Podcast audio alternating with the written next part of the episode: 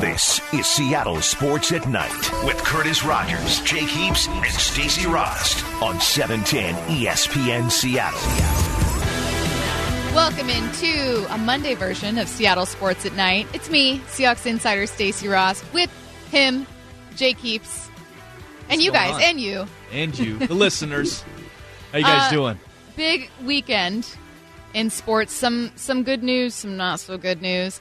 Uh, it feels weird to have the NFL starting. Does It's it? Like fall is here. I feel like I should go get pumpkin spice lattes. Right, especially after today with the with the weather being as bad as it was, how, Ugh. how rainy it was. Man, ugh. You know, I'm not going to get into it too much. Uh, we are going to cover UW uh, in a couple different segments, but that lightning storm was wild. I've Yes, never seen that before, and I have a fantasy football text thread. Someone in the thread was like, "Oh, this is just another Texas storm. You guys need to chill." And then after a while, was like, "Nope, this is even by Texas standards, pretty bad." Was- I, it was it was fun. I mean, you know, look, the the delay obviously was not fun. Having to watch a game until 1.30 at night, and then the result of that game uh, did not feel rewarded for staying up and watching that. Uh, just uh, honestly, it took me a while to go to bed uh, after that loss that UW took uh, against Cal. But uh, man, that that thunderstorm and lightning storm was a good one. I know. We'll get into that in today's timeline. Uh, let's see. Let's actually start with the NFL. The Seahawks beat the Bengals 21 20. Certainly wasn't a dominant win. I think the line on that game was 9.5. Uh, some people expected it to be like perhaps a two touchdown win. Uh, ended up being one point. Uh, some good. Rookie wide receiver DK Metcalf caught four passes for a team high 86 receiving yards. That actually breaks Steve Largent's record for receiving yards in a rookie wide receiver debut. And came out strong with the Steve Largent jersey. Yeah, he did the. Th- oh, it was great. Yeah, he, I- looked, he looked really good. And and knowing that he was coming out, I love the mindset that he had walking into that game, knowing that he was trying to go after that record, trying to chase the greatness and become the next Steve Largent. I think uh, even more so than Metcalf, though. If there's an MVP of this game, I think it's got to go to defensive tackle Quinton Jefferson, who had a pair of sacks, three quarterback hits, and two passes defended. His best game as a Seahawk. Uh, Yeah, I would I would say so. And and when you look at this game, I one Stacy, it was good to have the NFL back. It was good to have it Right. back on my TV, watching it, watching the Seahawks, and and then you get to finish off with Monday Night Football. We've got uh, or sorry, Monday Night Football tonight. All those things. It, it's great to be back in the flow of everything. But uh, when you look at this win.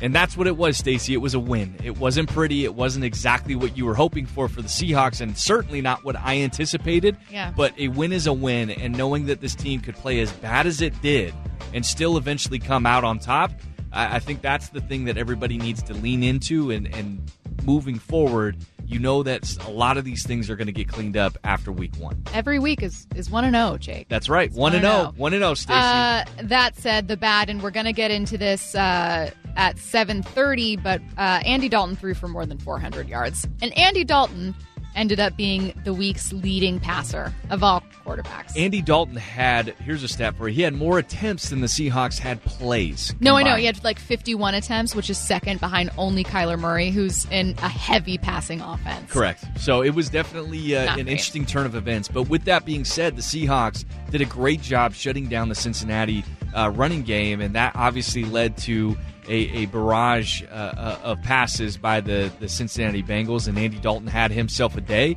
We'll get into that moving forward later on into the show, but. Uh, yeah, definitely not what you were hoping to see from this secondary. You were hoping to see improvement. That's what we've been talking about, Stacy. Gosh, we're we think that this group can really grow and and, and get better. And uh, you saw some of the same mistakes that you saw last year continue to creep in, and, and that was very frustrating.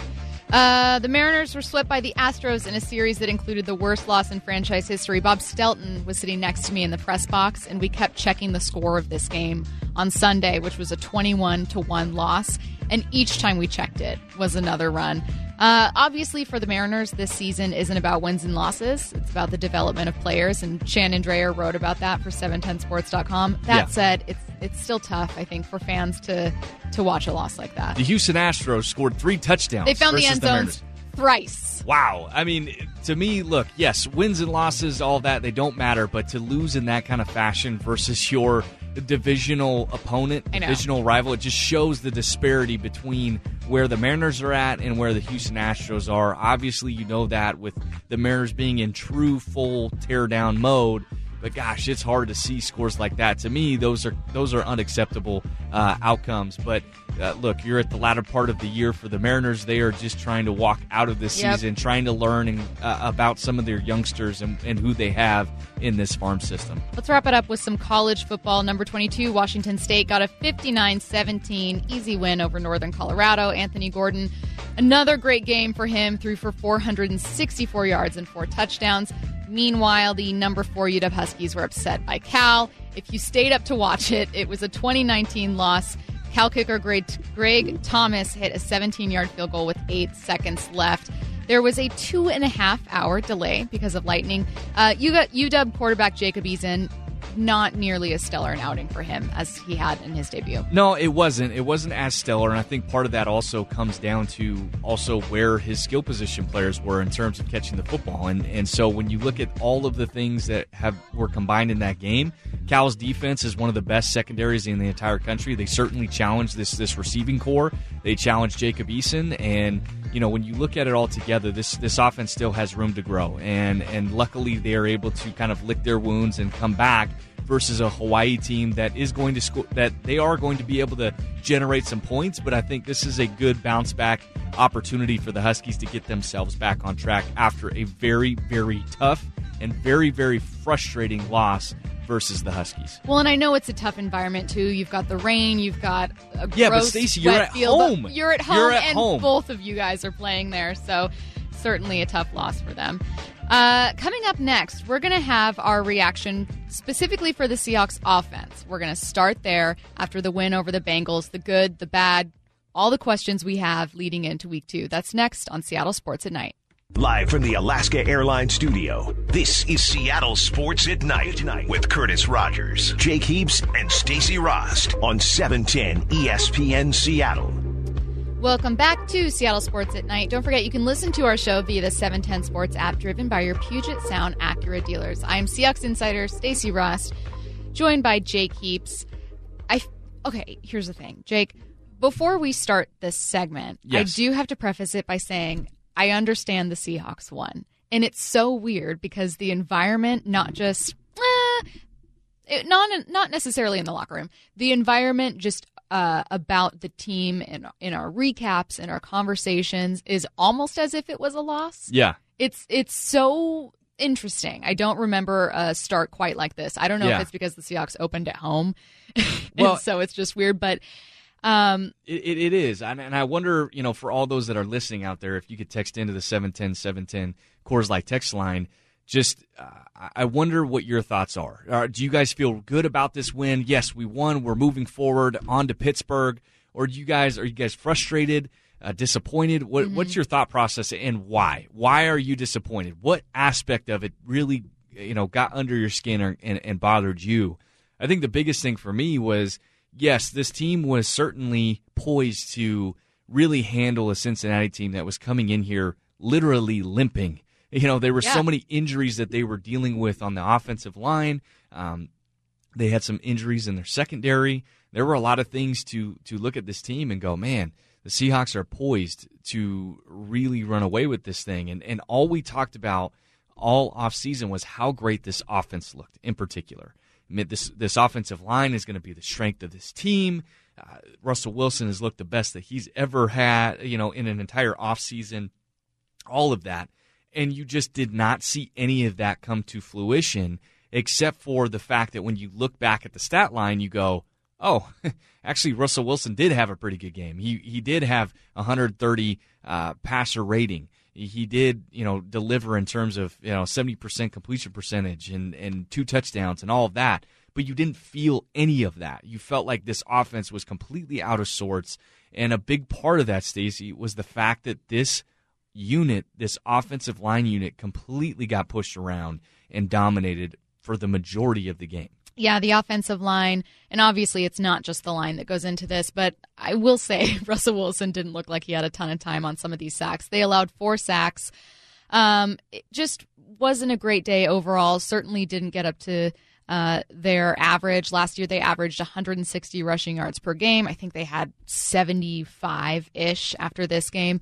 Uh, in the locker room afterward, I talked to Duane Brown and asked him, Hey, I know this is kind of awkward, but what went wrong and what happened? Um, and he was just, you know, talking about just kind of basic stuff. It's hard for them sometimes to explain really about miscommunications or or sometimes just getting beat on a play. Uh, and then I said, well, is it kind of a week one thing when you're shaking off the rust? And he said something interesting, which is, yeah, that's maybe part of it, but that's not an excuse we're accepting. Essentially, that yeah. we're veterans. We aren't we aren't first and second year players. Um, these are experienced players. These are players that are first or second round picks. These are players that are on contract extensions. These are players that four of whom played together last season. They shouldn't have these kind of stumbling blocks that they're getting over. Um, so, so I will say, as far as looking at some of the issues that the Seahawks had leaving this game, what might be a not a quick fix, but something that's fixable. I'm leaning toward thinking that's the offensive line, not just because they managed to pull it together last year relatively early yeah. in week three, week four, um, but because I think the offensive linemen were well aware of what they did wrong and what happened, and and were incredibly disappointed with themselves. Yeah, the, like you said, I mean, Duane Brown uh, being the main leader on that offensive line, along with Justin Britt. I mean, they know that they got their their butts handed to them, honestly. And you have to you have to tip your cap to Geno Atkins and Sam Hubbard and Carlos Dunlap because they played one they played a heck of a game. They got after, they harassed Russell Wilson the entire game. They were disruptive. And when you really break it down, Stacy, it comes down to two simple things. One, in pass protection, they were eh, they were not only getting beat physically, but they were making silly day one mental errors in breakdown in protection. Yeah. You know, for example, they had a corner blitz that came off the edge, and it was very obvious. You saw what was happening, and Nick Vannett was playing the role of fullback and should have that you know, blocked up, sealed up, no problem, and instead, you know, doesn't recognize it until it's too late. Those are little things that are absolutely going to get fixed moving forward. You're not going to see those types of mental mental errors from this team again.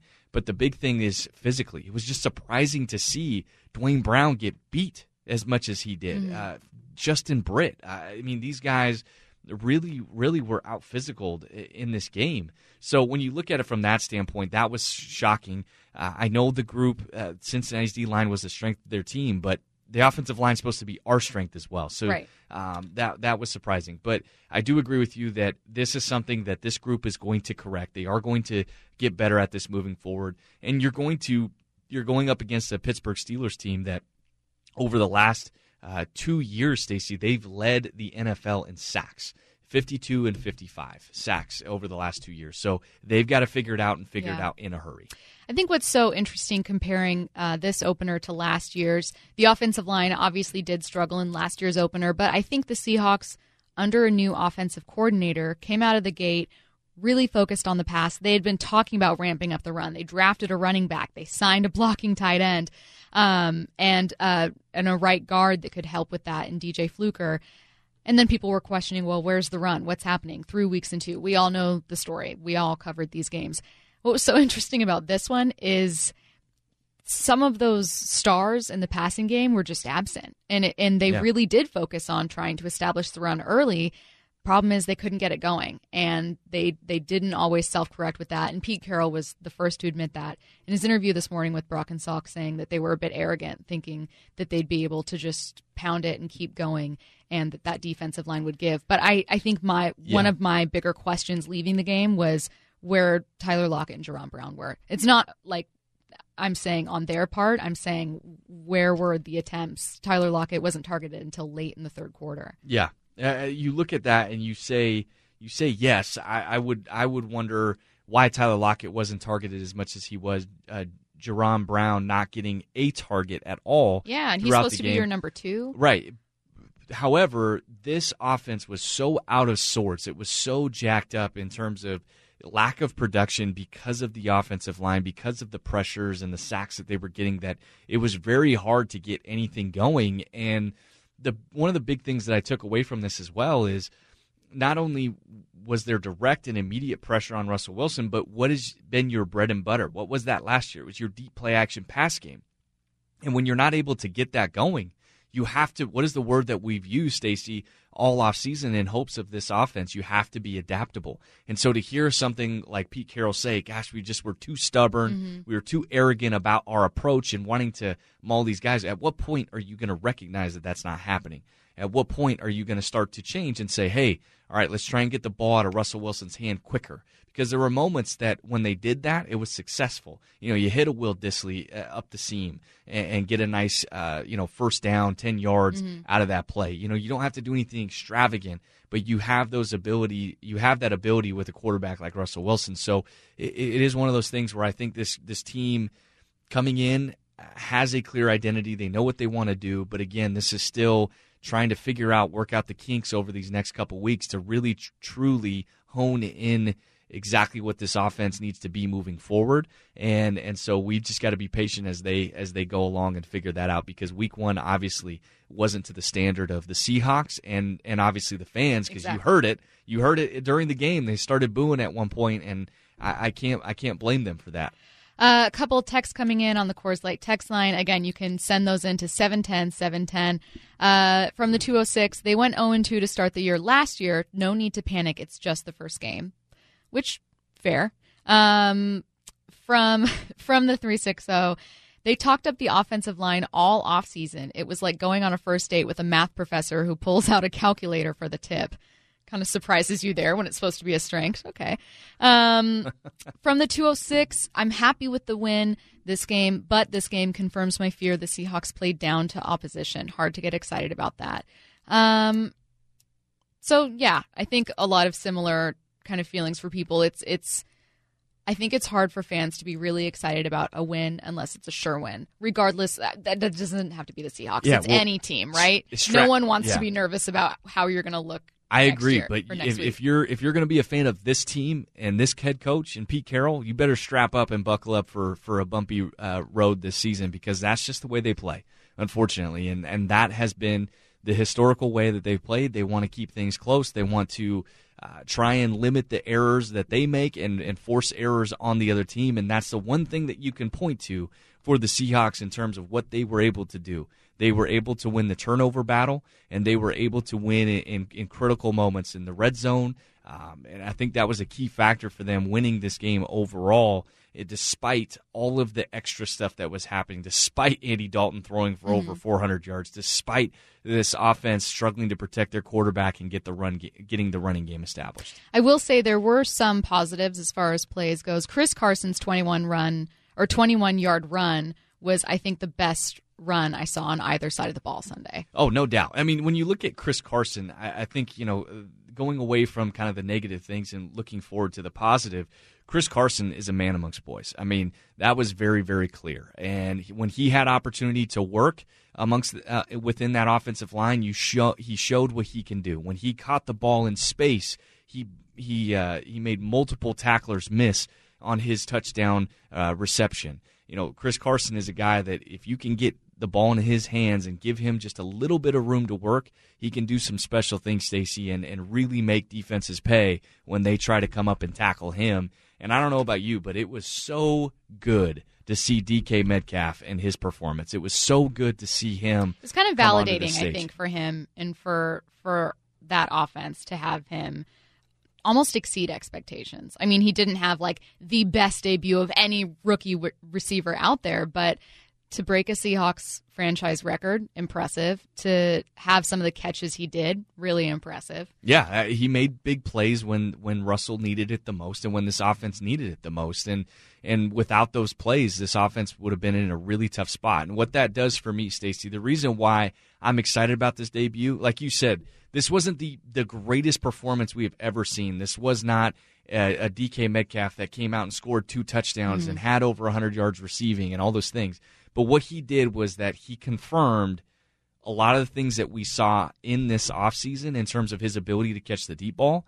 his ability to run slants, um, and, and, to be able to make tough catches. And those are all the makings that uh, are, you know lead to success and big success. And when you're able to do that with your franchise quarterback, in a live game situation, that only boosts and further and further along your development in terms of being able to get more targets, being able to uh, get into a rhythm mm-hmm. together mm-hmm. as a as a you know uh, pass throwing and catching duo. So that's what really excited me. And eventually, I think this is going to have a positive effect on Tyler Lockett.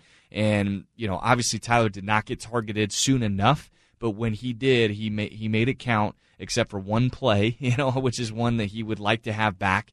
But uh, overall, I think that this offense is going to come together. They're going to find their way. There were some there were some good positives amongst the negatives. We've got a couple more questions about the Seahawks offense coming up in four down territory at 7:45. But next, we're going to take a look at the other side of the ball for the Seahawks. That's next on Seattle Sports at Night. You're listening to Seattle Sports at Night with Curtis Rogers, Jake Heaps, and Stacy Rost. Powered through the Alaska Airlines Studio on 710 ESPN Seattle. Welcome back to Seattle Sports at Night. I am Seahawks insider Stacy Rost with Jake Heaps. We spent the last segment talking about Seahawks offensive line in particular, but also some stuff that we liked uh, from the Seahawks offense. Going to take a similar approach for the defensive side of the ball. I think it's pretty obvious to most people that their biggest weakness was the secondary. Andy Dalton again threw for what 410, 415 yards against them. Yeah uh, league's leading passer. Uh, not a great night for Tre Flowers, although he had moments. I think he led the team with nine tackles. Yeah, but Stacy, anytime for anybody out there, you see a corner leading the team in tackles, that is never, ever, ever, Stacy, a good thing. Ever. Why is it never a good thing? Jake? Because that means you're getting the ball completed on you and you're having to make the tackle, Stacy. That's why. And Tre Flowers had to make a lot of tackles. Yikes. Okay. Yeah. So this wasn't him coming up and making big plays in the run game and all that I stuff. Know. He was making tackles.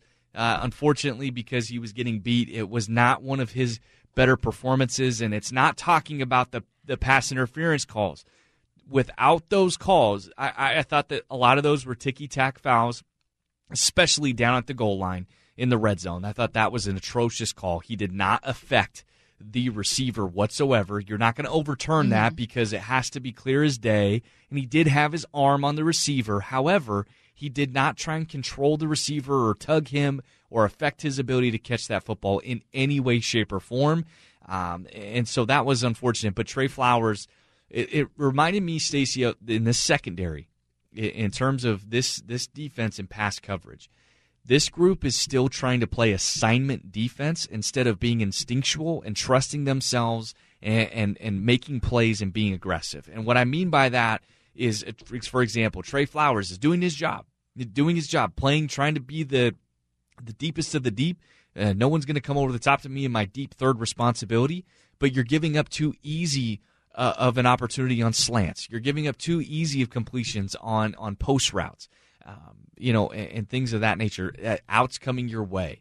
Those are the types of things that a, a confident, aggressive corner isn't going to let happen, and that's what that's what I saw after watching the tape, after you know studying this team and, and the way that they played yesterday. Stacy, I saw that not just from Tre Flowers, but from the safeties in particular. Tedric Thompson had played a very, very, very tough game outside of the the the easiest pick situation that you could possibly have as a safety that he misjudged, uh, clearly misjudged that play, and, and, John Ross catches it for a touchdown, you know, to end the half.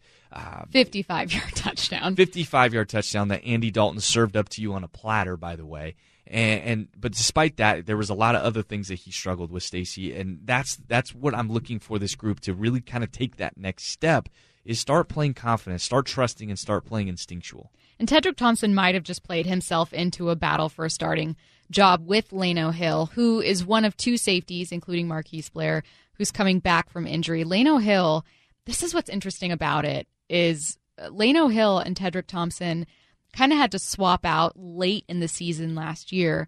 Tedric Thompson suffered a rib injury, was out for, I think, two games or so.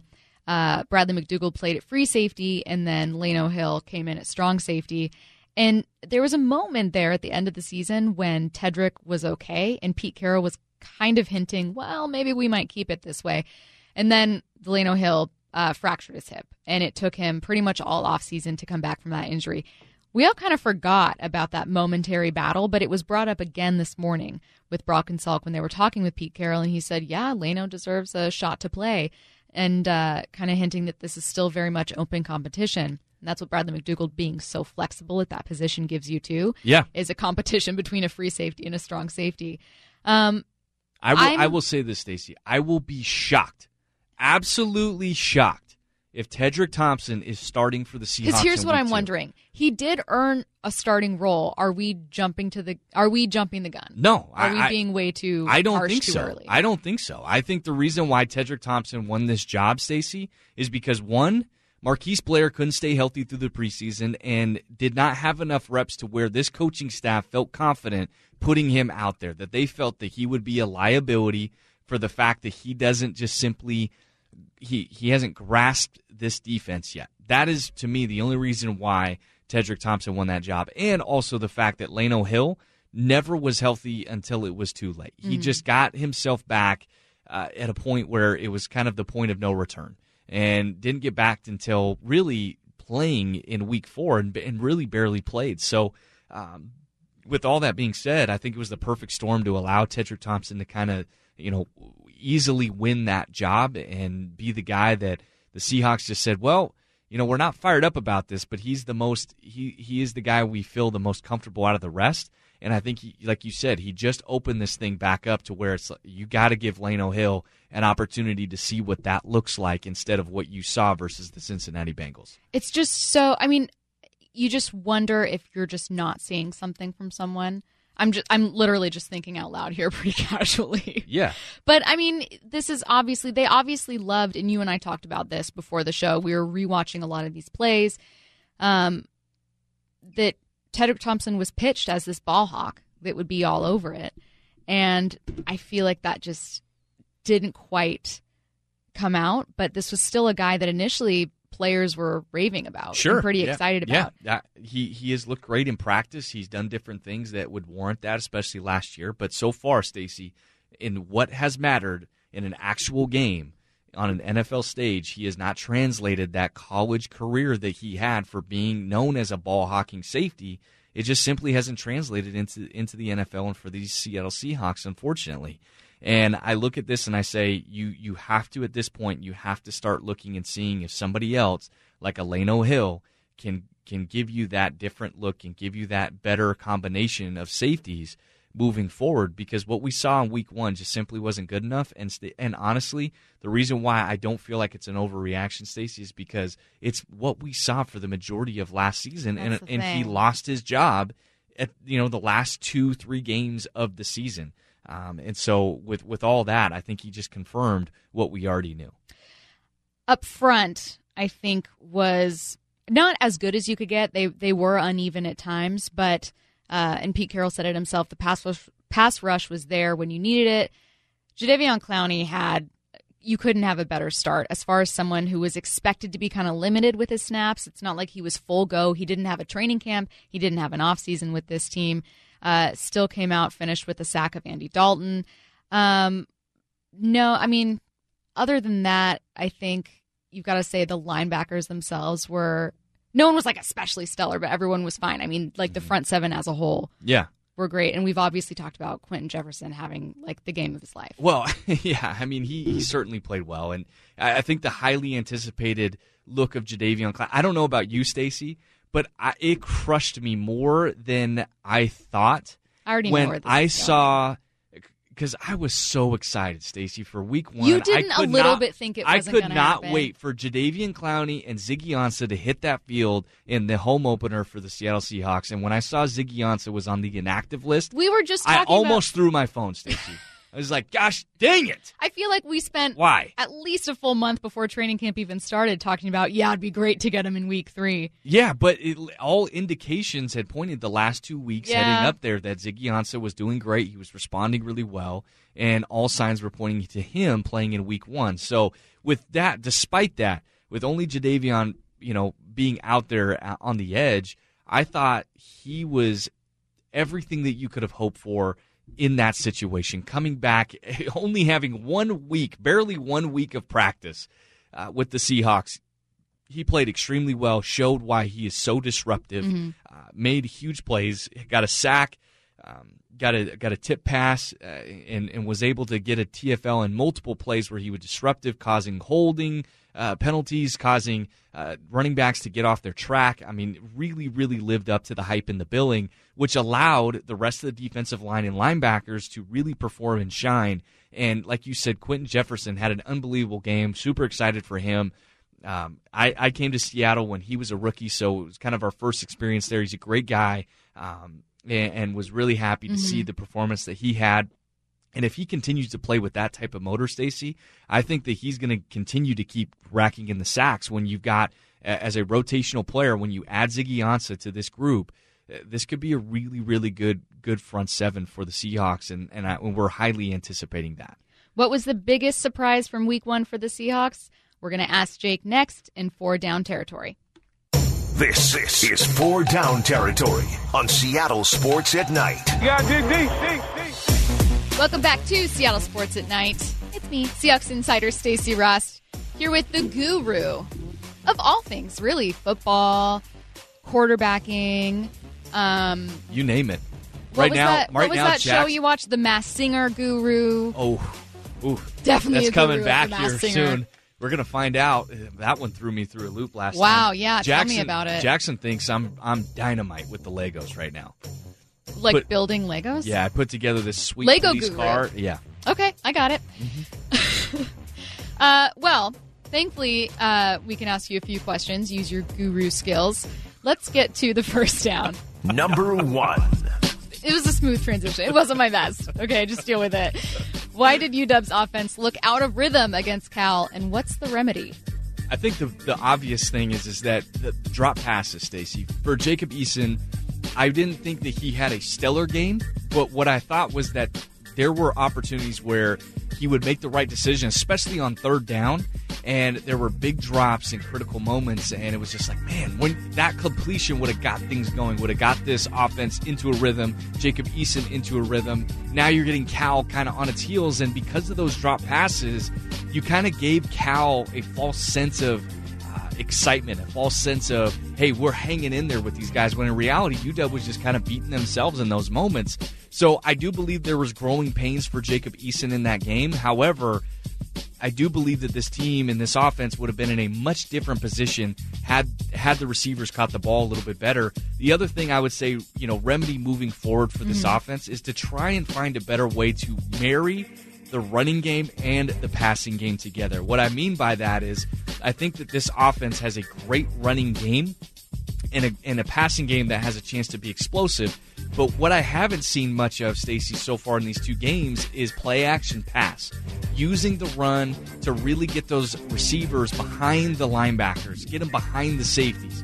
Take advantage of these run these this this great uh, running game that you have, and really really marrying the two together. And so far that has not happened. I think once you do that, I really believe that this offense can truly be dynamic. Question number two. Number two. Jake. That's when Cur- Curtis would say Stacy, but it's okay.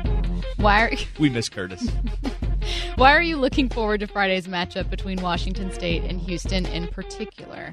Yeah, it's been fun watching Anthony Gordon and this offense just kind of, you know, pick up where they left off last year with Gardner Minshew, and and this has been fun to continue to see Mike Leach's culture, continue to see his offense just churn out yardage, churn out points.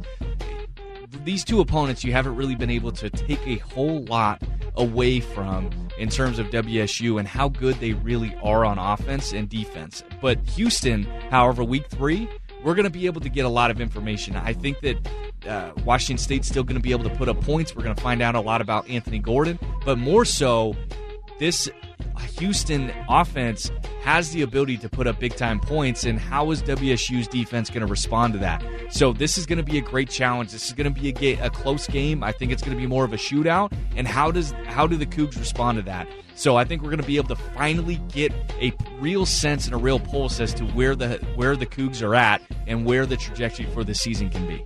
Question number three. Number three. Jake, what was the biggest surprise from week one for the Seahawks?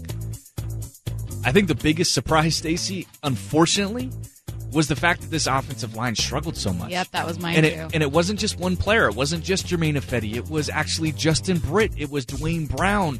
Everybody got beat at one point in time. Silly pass protection errors for this team, and that's something that cannot happen for a veteran group. You talked to Duane Brown after the game. You tried to give him an out. Hey, you guys just didn't play very uh, much in the preseason. Duane Brown sitting there. Stacy, thank you for giving me the opportunity, but I'm not taking it. See, that was a pro move because that's one of my weaknesses in interviewing. Is like, I mean, do you think maybe it was because of this? And then if you're a player or coach, you're like, yeah, no, definitely. That was definitely it. Next yeah. question. Yeah, I, look, this is this is something where I think that this group is a veteran group. They're an accountable group, and this is a group that really prides themselves uh, on being one of the un- um, one of this team's best units. And I really expect this group to really uh, take a huge step moving forward because Stacy, the Steelers, Pittsburgh Steelers, leading the league the past two seasons in sacks, 55 and 52 over the last two seasons.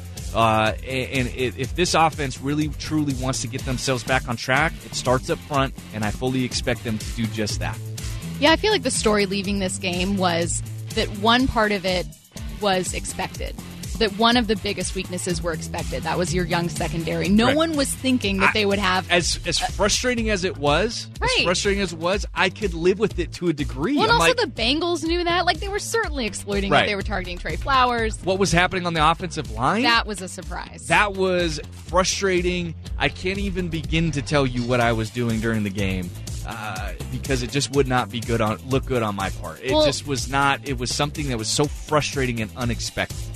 What I'll give them is that last year, the offensive line, a slightly different group, allowed 12 sacks over the first two games. Do right. you remember that? No, Six I do remember sacks that. Sacks apiece in weeks one and two. But that's week one. Right. That's week one of a new offense coordinator, a new system. You're going up against the Bears and Khalil Mack. You're going against the Broncos with uh, Bradley Chubb and Von Miller. I'm okay with that. Against the Cincinnati Bengals with a team that was one of the worst, if not the worst, defensive units. You literally had a 10 point spread. It, it just was it was very surprising and, and, caught you off guard. But you do have to tip your cap to Carlos Dunlap, Sam Hubbard, and and Geno Atkins. They did play a heck of a game, and, and you're right, Stacy. Hopefully they can turn it around and, and move forward after this. They, I surely hope so, and I surely hope so for Russell Wilson's yeah. health's sake. Question number four. Number four. Jake, what did you make of Clowney's debut overall? What I made of his debut was I, I, it was a sight to see. It was a welcome sight to see, and and all the reasons in terms of the reaction of is the Seahawks a Super Bowl winning team with Jadeveon Clowney? The answer is yes. His impact was felt. It was great, not only in the passing game but in the running game as well. And and so, by all accounts, the funny part was, you know, the Seahawks clearly had a snap count that they wanted to hold him to and they unfortunately weren't able to with the way the game went, but also the fact that Jadeveon Clowney responded so well, Stacy. So, mm-hmm. yeah, hopefully it won't affect him in terms of his avail- availability heading into week two. But I, I, I can't wait to see this group, Stacy, with Ziggy Ansah and Jadeveon Clowney on the field together at the same time. That's going to be a sight to see. I have kind of an open ended question that I just thought of when you said made them a Super Bowl team because I think it. when we were talking, do you remember we were uh, we were hosting for Brock and Salk with Danny, and we, we were talking about bold predictions for the season. A couple people were calling in saying Seahawks are going to win the division. They're going to get 12 wins. Without a doubt in my mind, this is my bold prediction, but I also really believe it. And I was on the fence with that. I still kind of think this is going to be a pretty similar team to how they were last year. I think you've still got a lot of young talent. Uh, you've got potential for sure. This isn't a team like on the outs or a team on a downward spiral. I think this is just a team that has some raw talent in a lot of important places. So I still saw them as like a 9 7, potentially an 8 and 8, depending if you get run into some bad injury luck. But do you still feel like Clowney is the addition that makes enough of a difference to make them a Super Bowl team? Like, do you still I, truly believe that? I truly believe that, yes, because here's what I'm basing that decision off of. I am basing off that decision the fact that this offensive line is not going to continue to play as poor as they did this last week. I'm basing that off of the fact that this secondary, although they certainly bend, they did not break in the red zone. I, I think a lot of those things still hold true and they are plus two in week one already uh, in the turnover margin battle. So this group, I think, you, you have some things that really are staying consistent with this crew. And obviously, you want to see the offense uh, have a better output, a better outcome.